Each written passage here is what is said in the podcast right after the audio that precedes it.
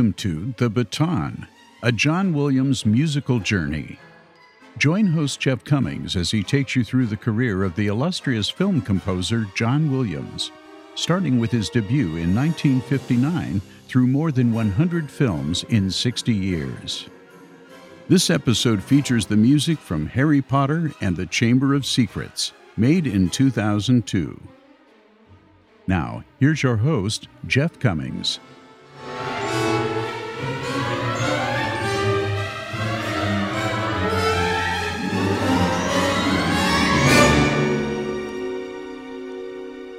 John Williams strikes me as someone who has to say no a lot. As the most popular film composer in the world, he probably gets requests to write music for many, many films. When 2002 rolled around and John Williams saw the type of work that lay ahead of him with four film scores, all to be completed, one on top of the other, it wouldn't have been out of line for him to say no to one or more of them. But which one? Certainly, Williams couldn't say no to Steven Spielberg, who he has been working with since 1973 on all but one of Spielberg's feature films. Spielberg was going to direct two movies in 2002, one right after the other. And he couldn't say no to Attack of the Clones, since Williams felt an understandably strong responsibility to continue the musical path of the Star Wars series. So that left the second Harry Potter movie. Williams has stated in many interviews that he adored the story of Harry Potter and had such fun working on the first film. With the second film beginning the darker journey of Harry and Hogwarts, it would give Williams the opportunity to turn the score on its ear. Saying no to writing music for Harry Potter and the Chamber of Secrets was also out of the question. The problem with this was the schedule. Harry Potter and the Chamber of Secrets was set for a November 2002 release, exactly one year after Sorcerer's Stone broke a few box office records worldwide.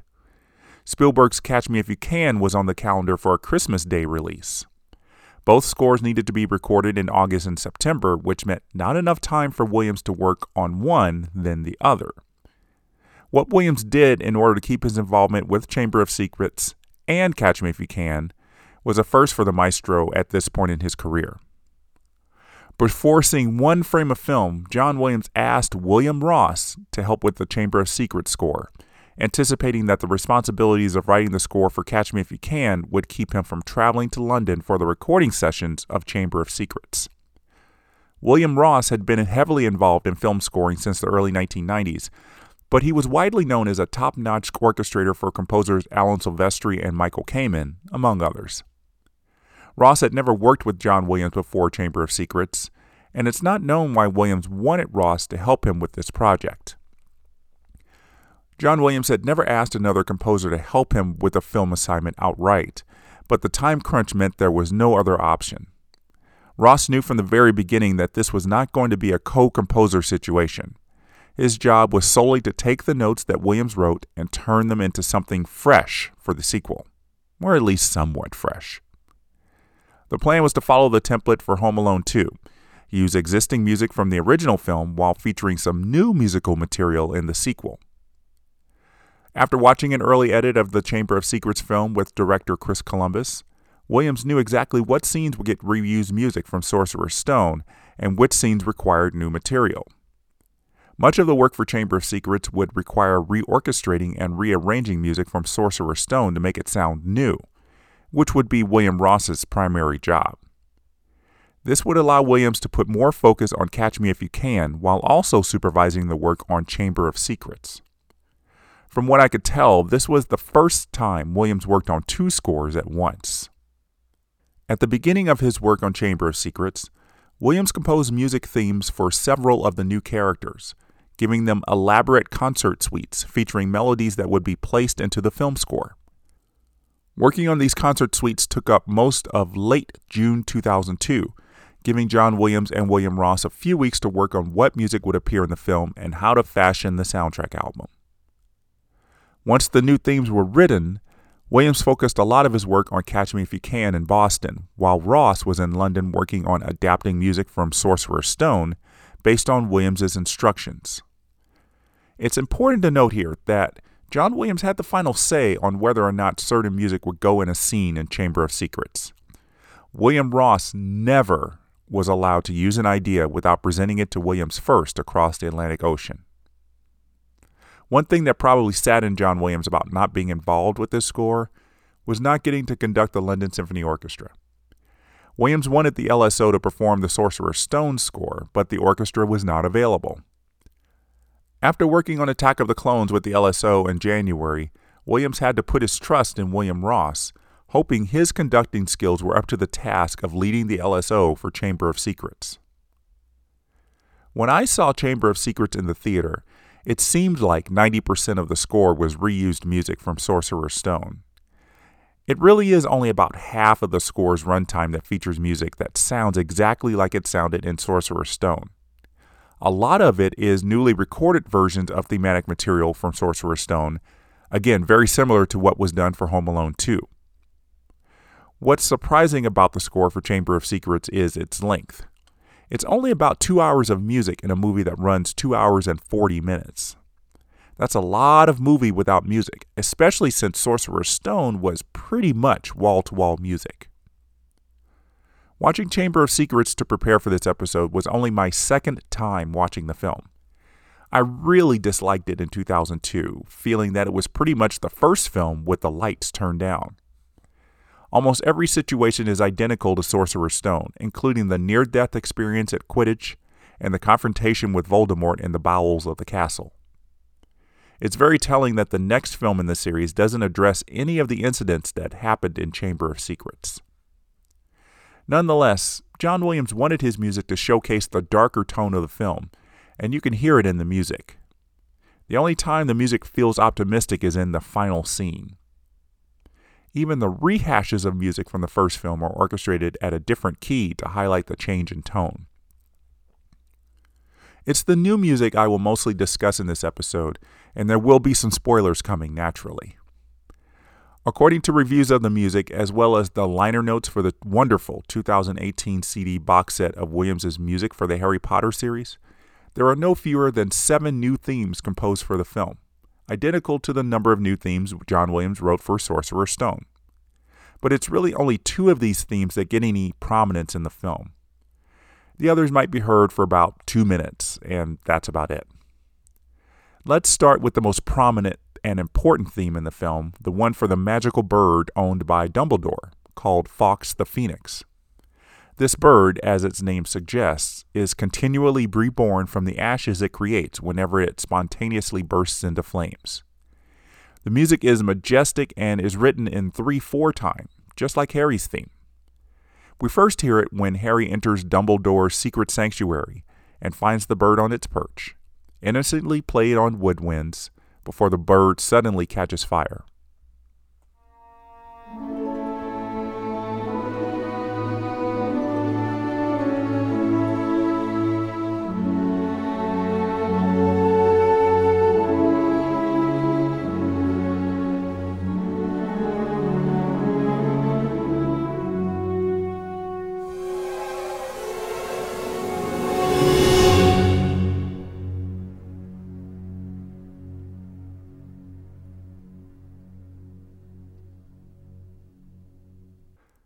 This magical bird returns as a deus ex machina in the finale when Harry is in the Chamber of Secrets about to fight a very large snake controlled by a young Voldemort.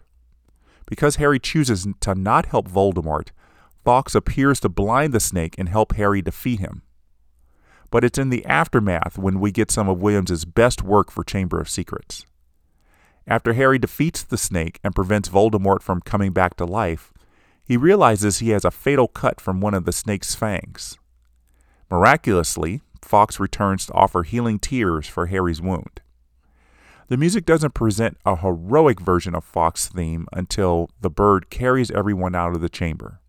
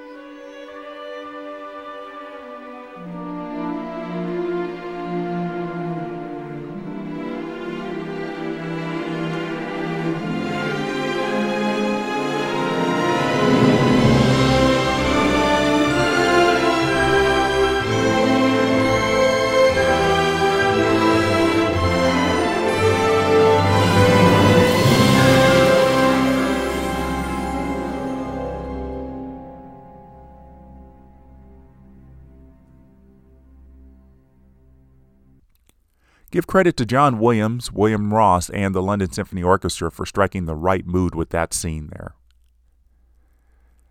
So, The Sorcerer's Stone got a very prominent theme in the first movie, which is understandable since it's in the title.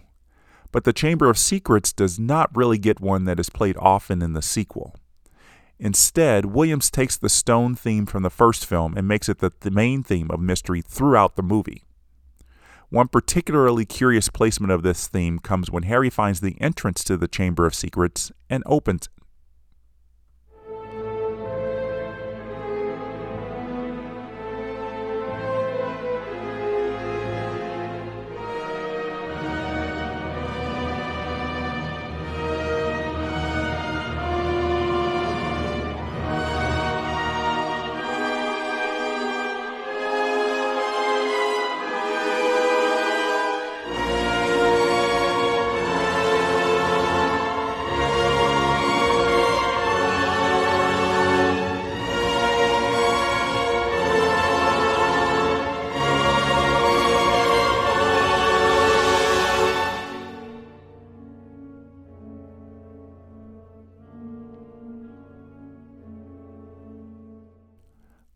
Many people have theorized that Williams intended to use that theme for all of the devices that Voldemort tries to use to return to the world of the living.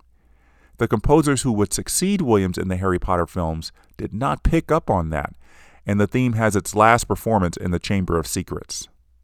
Its introduction earlier in the film is a bit longer when we read a message written in blood on a wall that says the chamber has been opened.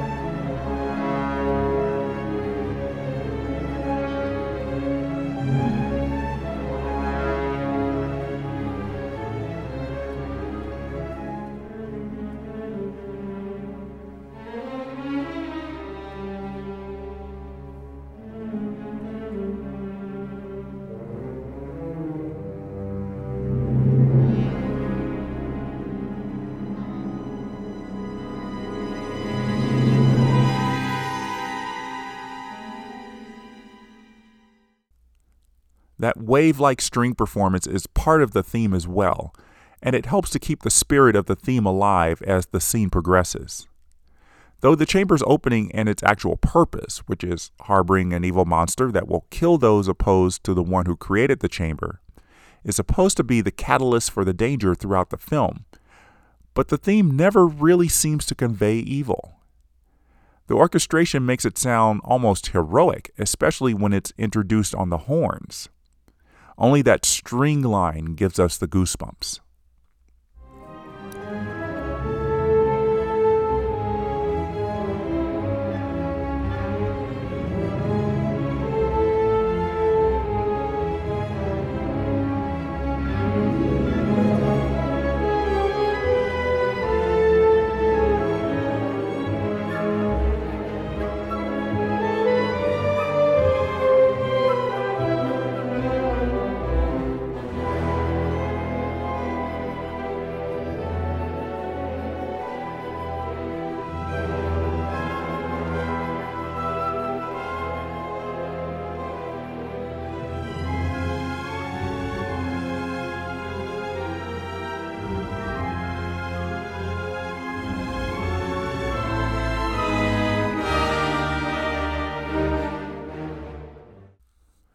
The other new themes written for the film got even less playtime than the themes for Fawkes and The Chamber. One thing that scarcely made its presence known was the one for the elf Dobby, who causes all kinds of mischief in the film. He has a scene lasting almost five minutes in the beginning of the film, and only about a minute of it features music. It's very likely that a decision was made in the final edit to take out some of the music to allow Dobby himself to take center stage. Here's a bit of the theme played when Dobby shows the letters that his Harry's friends have written to him.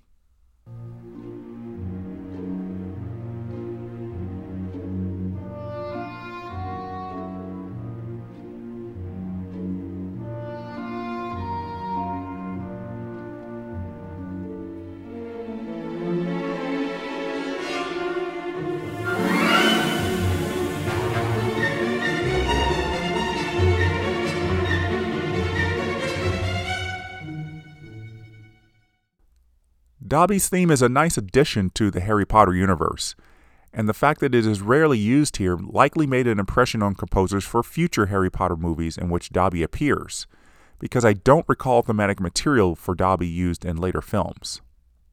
The last moment for Dobby in the film features Harry tricking Lucius Malfoy into granting Dobby his freedom. This should be a big musical moment, but in the film, the music doesn't make any major statement, particularly with Dobby's theme.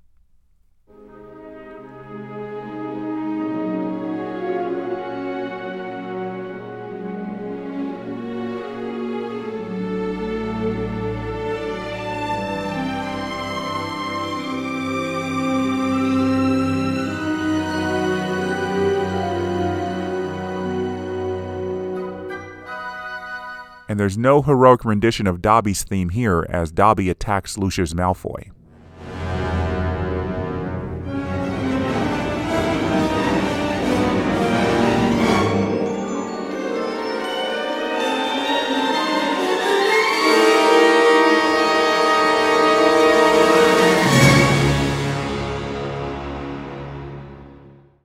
So many great British actors clamored for a chance to appear in the film series. Jason Isaacs, who was a standout in The Patriot two years earlier, makes his debut as Lucius Malfoy. Another prominent actor who comes into the Potterverse is Kenneth Branagh, playing Gilderoy Lockhart, the new Defense Against the Dark Arts teacher. Lockhart is a celebrity in the wizarding world, and Branagh plays this role perfectly, suited well to his notoriety as one of the premier Shakespearean actors. Williams supplied a theme for Lockhart, but like the other themes, it's hard to notice it in the film. Here it is in Lockhart's big scene when he begins teaching his first class.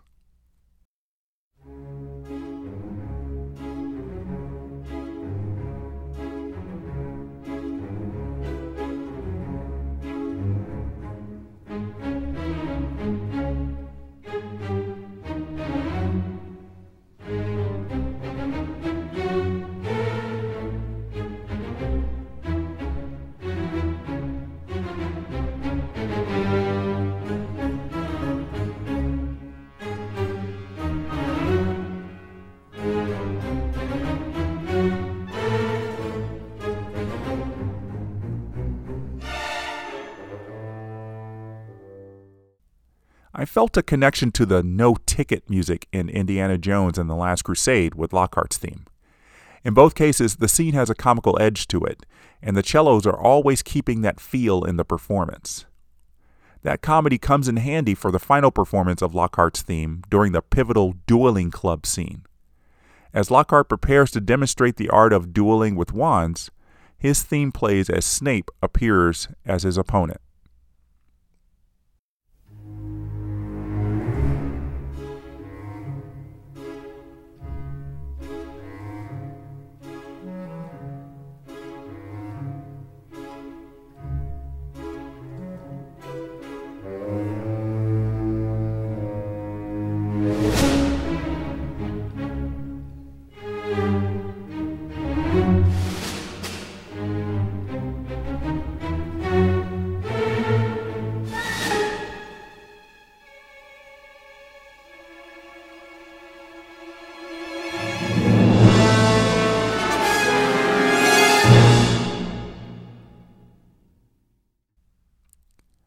Unfortunately, Williams, Ross, or Columbus decided that the rest of the scene involving Snape and Lockhart didn't need music. Perhaps no one wanted to give away that Lockhart is really a fraud with the comical tones of the theme, so it completely disappears just 66 minutes into the film, having only played for about two minutes of film time. Lockhart has many more scenes left, including inside the Chamber of Secrets, but nowhere does his theme appear. This would appear to show Williams's growing change in style, moving away from leitmotif composition to writing music for tone and style, or just not having music at all. Besides the music for Fawkes the Phoenix, there's one other theme that plays every time the character attached to it is on screen. That's the music for the ghost called Moaning Myrtle, who hangs out in one of the girls' bathrooms. Harry, Ron, and Hermione hang out there because no one likes using the bathroom, and Myrtle's first appearance highlights why. The music is just as comical as Lockhart's theme, with a female choir backing up the swirling strings and woodwinds.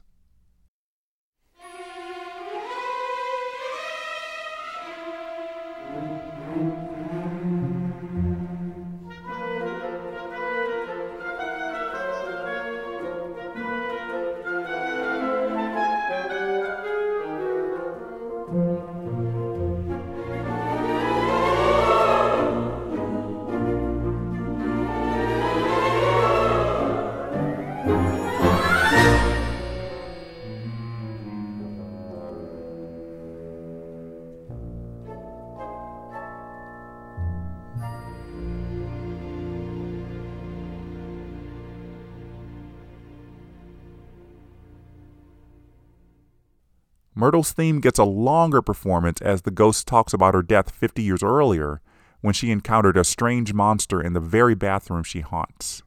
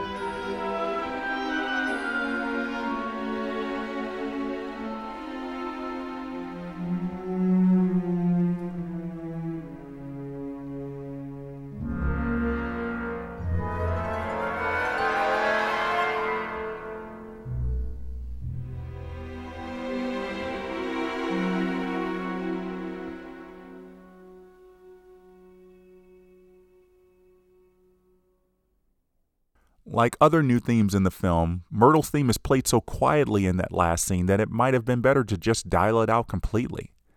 But listening to it away from the film is a treat because you can hear a possible connection to Voldemort's theme hiding in the melodic structure. I could point out the possible connection musically, but how to connect the two characters is a little more difficult. A lot of the music that was redone for the second film had little impact except for the final scene, which brings back Hagrid after he was accused of opening the Chamber of Secrets. He offers a tearful thanks to Harry, Ron, and Hermione for proving his innocence, with Williams allowing the London Symphony Orchestra to give us a fully realized performance of the friendship theme from the first film to bring this story to a close.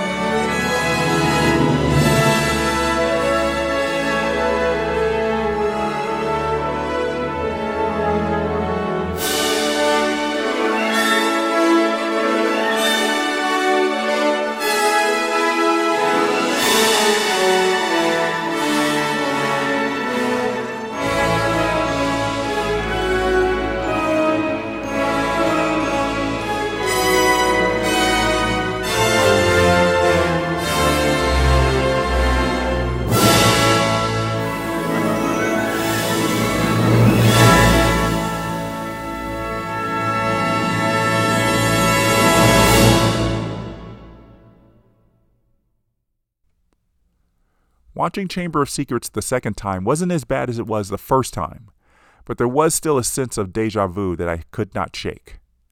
It still felt like I was watching Sorcerer's Stone with the lights turned down. The new themes didn't get the kind of prominence I felt they should have received in the film. And a lot of the people in the years since have suggested that this was William Ross's fault, since they believed he was in charge of taking John Williams's musical sketches and turning them into something exciting for the film. But we now know that John Williams oversaw every note that was to be recorded and put into the film. So I think this might be, have been a case of Williams not able to be as involved as he would like to be. So the score became heavily diluted in the film as final edits were completed. The first soundtrack release gave fans a good listening experience, even if it really only gave concert suite performances of some of the major new themes. The 2018 release of that box set expanded on it, but my feelings about The Chamber of Secrets as a film and as a score kept me from wanting to listen to it. So the two CDs for Chamber of Secrets went untouched until I had the responsibility to open it, to research it for this episode. I'm glad I did, because now I have a slightly better appreciation for the music written for the film, and I understand the process that created the music. Despite the similarities between the first two films in terms of plot, Harry Potter and the Chamber of Secrets was a big hit around the world, following, of course, the growing popularity of the novels. The movie made $879 million worldwide, just $100 million shy of what Sorcerer's Stone made. The movie ranked second in its box office take for all films made in 2002, just behind the second Lord of the Rings movie. This would mark the first time in history that three films with John Williams music placed in the top 10 box office rankings for one year. Yes, all these years, and never has this ever happened with John Williams music. Though Chamber of Secrets would be a success, this would mark the last time Chris Columbus would direct a Harry Potter film. He felt the same feeling Steven Spielberg had when Spielberg turned down making Hook in the mid 1980s, stating that he hadn't seen his own kids in about two years. But Columbus would stay on with the Potterverse as producer of the next film, which helped convince John Williams to continue with the series as well. Sadly, it was the final film for Richard Harris, who portrayed Albus Dumbledore. When you watch the film, you can see that Harris looks a little weaker in Chamber of Secrets, but he didn't receive his Hodgkin's disease diagnosis until after completing work on Chamber of Secrets. The expectation was that Harris would recover in a year's time to start work on the next Potter film, but Harris died on October 25, 2002, at 72 years old. Harris was undergoing treatment for this disease around the same time that recording sessions began for Chamber of Secrets. Those recording sessions wrapped up in early September, around the same time that Williams was stepping up to the podium himself to begin recording the score to Catch Me If You Can.